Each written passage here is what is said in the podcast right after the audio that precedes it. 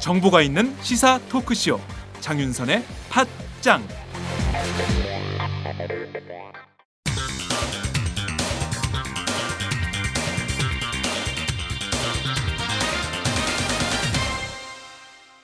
전혀 다른 뉴스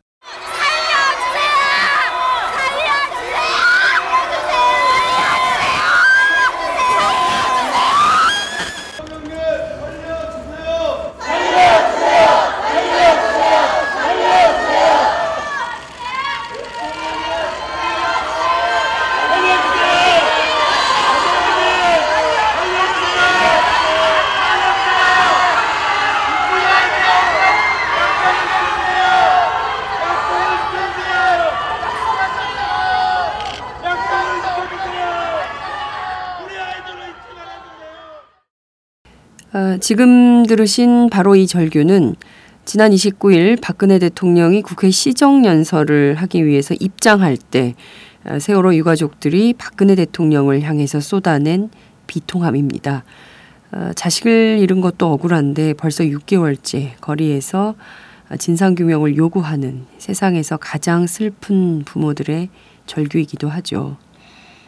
아, 국회에선 현재 세월호 특별법, 정부조직법, 그리고 유병헌법으로 불리는 범죄 수익 은닉 규제 처벌법 등 세월호 3법 관련 여야 협상이 막바지에 이르고 있습니다. 아, 이미 여러 차례 여야가 강조했듯이 10월 말 합의, 10월 말 합의를 원칙으로 내세우고 있는데요. 오늘이 바로 10월의 마지막 날이죠. 어, 그래서 그런지 세월호 3법 협상이 막바지에 이르면서 세월호 유가족들의 국회 농성장에도 상당한 긴장감이 고조되고 있습니다. 최근 국회에서 벌어진 몇 가지 상황을 오마이뉴스 정치부 이경태 기자와 짚어보도록 하겠습니다. 이 기자 나와 계신가요? 네, 안녕하세요. 이경태입니다. 네. 어, 이른 아침 감사합니다. 아닙니다. 네. 어, 말, 앞서 말씀드린 대로 세월호 유가족들의 국회 농성장이 어, 지금 뭐 여러 군데에 있는데 그 본청 앞에도 있고 또 그 정문 앞에도 마련이 됐다 그랬어요. 어떤 일들이 좀 벌어진 건가요? 현재 유가족 국회 농성장은 저 본청 앞에 정문에 마련되어 있죠. 네. 어제 이 농성장에서 좀 일들이 많았습니다. 음. 어제 오후 한때 이제 유족과 국회 방호팀 간에 그 아까 말씀하신 대로 화장실 문제로 좀 실랑이가 시작됐습니다. 네. 예, 당초 세월호 유족들은 국회 남문 쪽에 있는 후생관까지 가서 화장실 이용해야 됐거든요. 그러니까 본청과 후생관이 꽤 멀잖아요. 그렇죠. 상당한 거리입니다. 뭐, 뭐, 좀, 걸음이 좀 느리신 분이라면, 적어도 한 10분, 네. 예, 그 정도 걸리시는 거리죠. 음. 예, 실제로 이제 뭐, 유족들이 그동안 정혜아 의장에게 초유증을 배부 받았을 때는, 네. 이 양해를 얻어서 가는 게 가능했는데, 네, 네. 지금은 그 출유증도 이미 다 해소가 돼버린 상황입니다. 음. 그래서, 그 후생간에 있는 화장실을 부득이하게 이용할 수밖에 없었던 거죠. 그러니까 세월호 유가족들이 국회 앞에서 지금 세월호 특별법 을 요구하면서 농성하신 지가 굉장히 오래됐어요. 그죠? 네, 그- 오래됐습니다. 예, 오래됐는데 바로 그, 그 코앞에 문만 열면 화장실이 있는데 그 문만 열면 화장실, 건물 안에 있는 화장실을 이용할 수 있는데 그 화장실을 못 쓰게 해서 그 옆에 한참 한 10분 정도 걸어가야 있는 데에 있는 그 화장실을 써야 되는 상황인 거예요. 그죠? 네, 맞습니다. 이게 그래서 항상 큰 그 유족과 국회 방호팀 간의 갈등 사안 중 하나였는데 네. 문제는 어제 국회 관람객 중 한 명이 네네. 본청 전문을 나왔습니다. 나왔는데 음. 화장실을 가야 되겠다면서 다시 들어간 겁니다. 음. 이 모습을 본 유족이 안 그래도 좀 민감한 상황이 있었는데 네. 우리도 그렇다면은 화장실 이용하게 해달라. 네. 일반 시민도 저렇게 이용할 수 있게 해주지 않았느냐.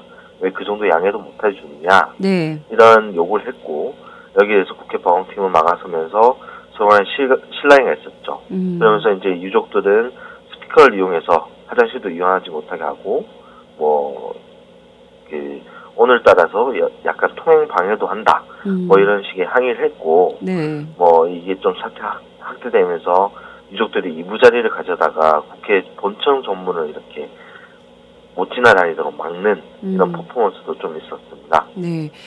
그러니까 참 이분들이 너무 억울하실 것 같아요. 억울하게 자식을 잃었는데 어, 거기 바깥에서 한 대짬 자는 것도 정말 사실 쉬운 일은 아니잖아요. 그럼에도 불구하고 이제 세월호 특별법을 빨리 제정을 해야 되겠다는 의지 때문에 거기 계시는 건데 화장실을 못 쓰게 하는 거예요. 대한민국에서. 그죠?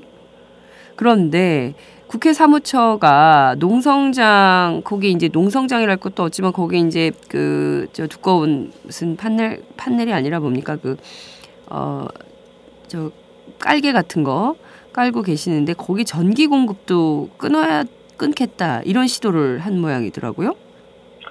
네, 그러니까 앞서 말씀드린 대로 이 유족들이 스피커를 이용해서 항의를 하니까 네네. 이제 그 스피커를 이용하지 못하게 하려고 음. 아예 이제 그 전기 공급을 끊으려고 한 겁니다. 네. 유족들은 현재 지금 스피커라든가 네. 커피 포트라든가 네. 뭐좀 기본적으로 좀 전기를 이용해서 간단하게 편의를 볼 수 있는 것들. 핸드폰 충전기. M- 네, 핸드폰 충전기, MP3 같은 것들. 네. 뭐 이런 것들을 새정치민주연합 원내 행정실 쪽에서 이제 끌어다 전기를 끌어다가 쓰고 있거든요. 네. 그런데 이제 유족들이 스피커 같은 걸 이용하니까 네. 네. 국회 사무처가 아예 전기 공급을 차단하겠다고 나서 나선 거죠. 네. 그래서 뭐 새정치연합 관계자가 얘기를 하기를 네. 네. 의장실 직원이 직접 원내 행정실을 방문해서 전기 차단에 협조해달라고 그랬다고 하더라고요. 그 박형준 사무총장도 저희랑 이제 통화를 했습니다. 어제 통화를 이경태 기자가 한 예. 거예요. 예. 아 이주영 기자가 했고요. 네, 이주영 기자가 예. 네, 네. 그 원래 원칙적으로 농성도 불법인데 허용해주고 있는 거고 전기까지 사용하는 거는 원칙상 안 되는 일이다. 이런 네. 얘기를 박형수 사무총장이 하더라고요. 네.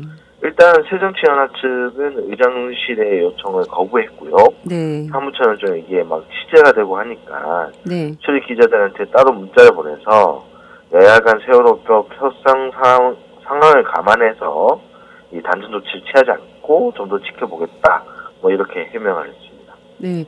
이게 화장실로 인해서 화장실 이용 문제로 촉발된 문제이기는 한데 어 사실 이게 좀 역사가 있는 것 같아요. 왜 이렇게까지 전기까지 차단하겠다 이렇게까지 발전을 한 걸까요? 일단은 세월호 3법 협상이 막바지에 다다랐다는 점이 있고요. 네. 그리고 29일 내년도 예산안 시정 선- 시정 연설을 위해서 이제 국회를 찾은 박 대통령이 유족을 철저히 외면하면서 그랬죠. 이게 비판 여론이 좀 만만치 않게 커졌습니다. 그랬습니다. 예.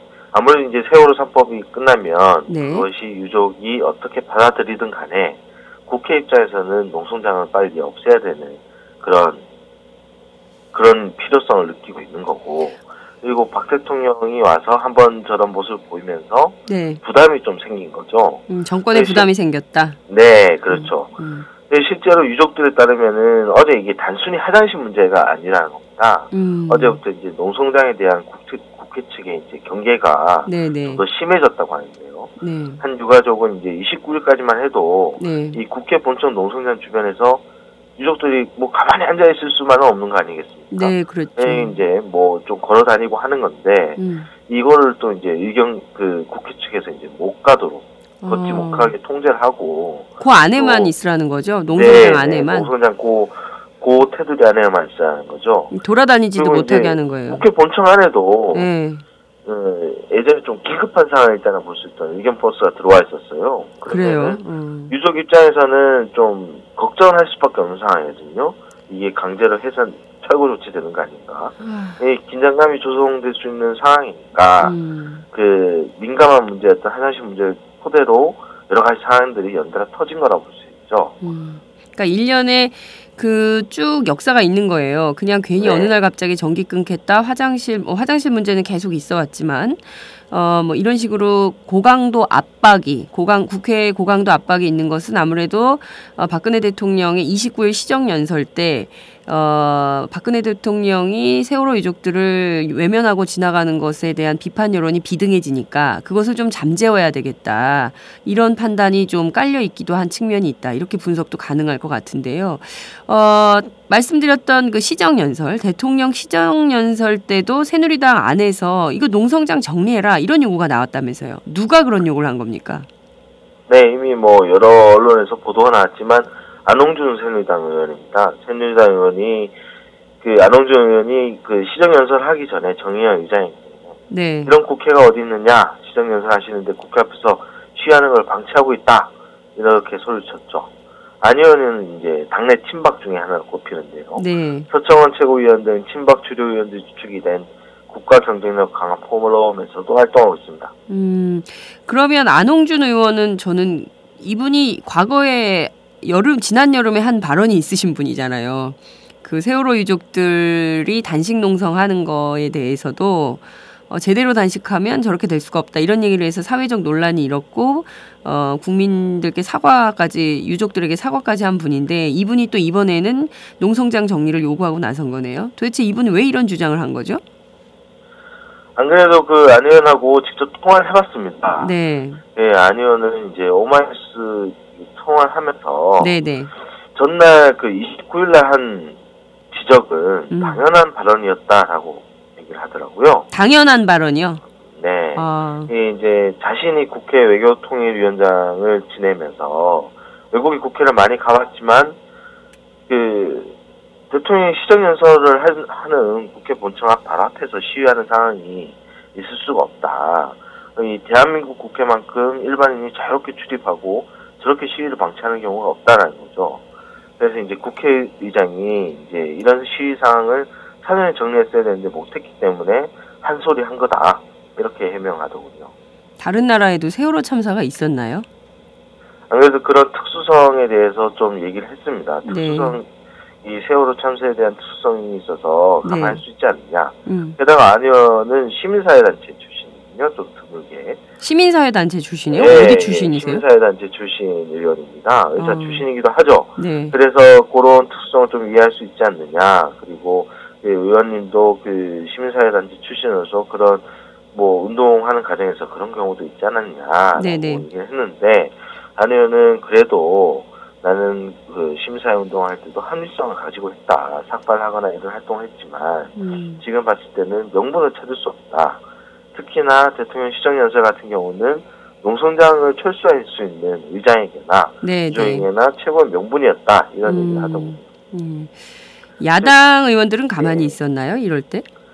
일부 야당 의원들은 이 안 의원이 솔직히 야유를 보낸 것으로 전해졌습니다. 안 음. 그래도 이 문제를 안 의원한테 일부 야당 의원들은 비판도 했다라고 음. 얘기를 하니까 네. 안 의원은 예상했던 일이라고 받아 넘기더군요. 음. 오히려 자신 그러니까 자당, 네. 새누리당 초선 의원 중에는 죄송하다 초선이 초선인 우리가 해야 되는데 아. 삼선 의원이나 안 의원이 하게 하셨다. 네. 미안하다라는 투로 얘기하는 의원도 있었다는 겁니다. 음. 네, 뭐 자기들의 입장에서는 충분히 할 수 있었다 이런 얘기더군요. 음, 오로지 정치 안의 논리만 주장을 하는 것 같은데요.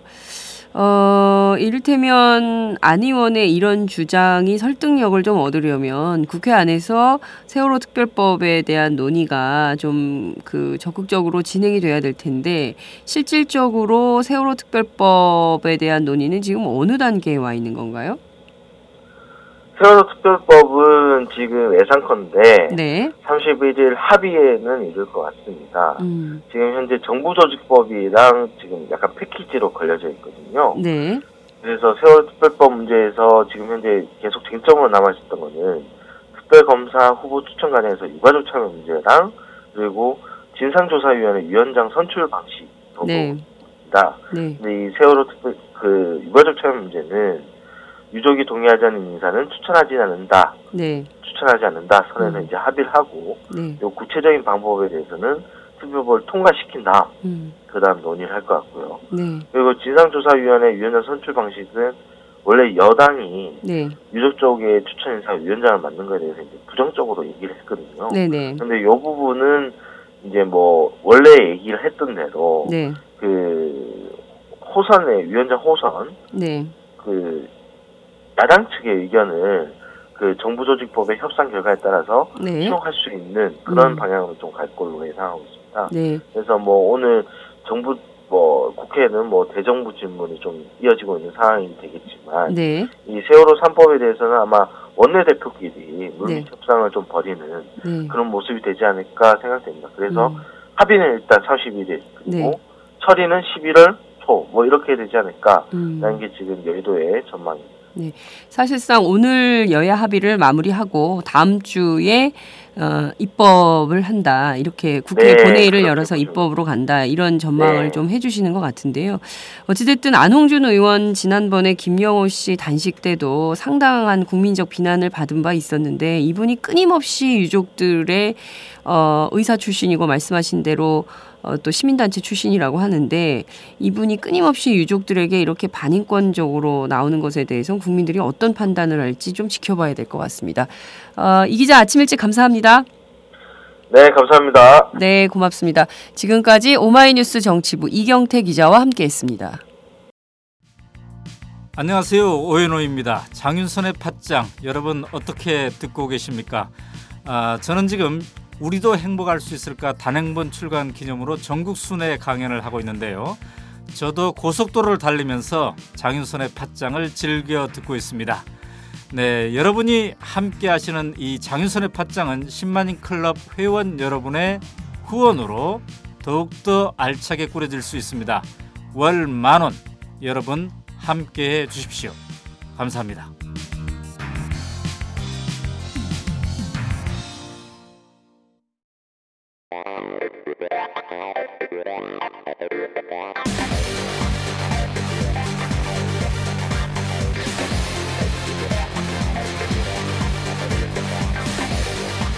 정보가 있는 시사 토크쇼. 장윤선의 팟짱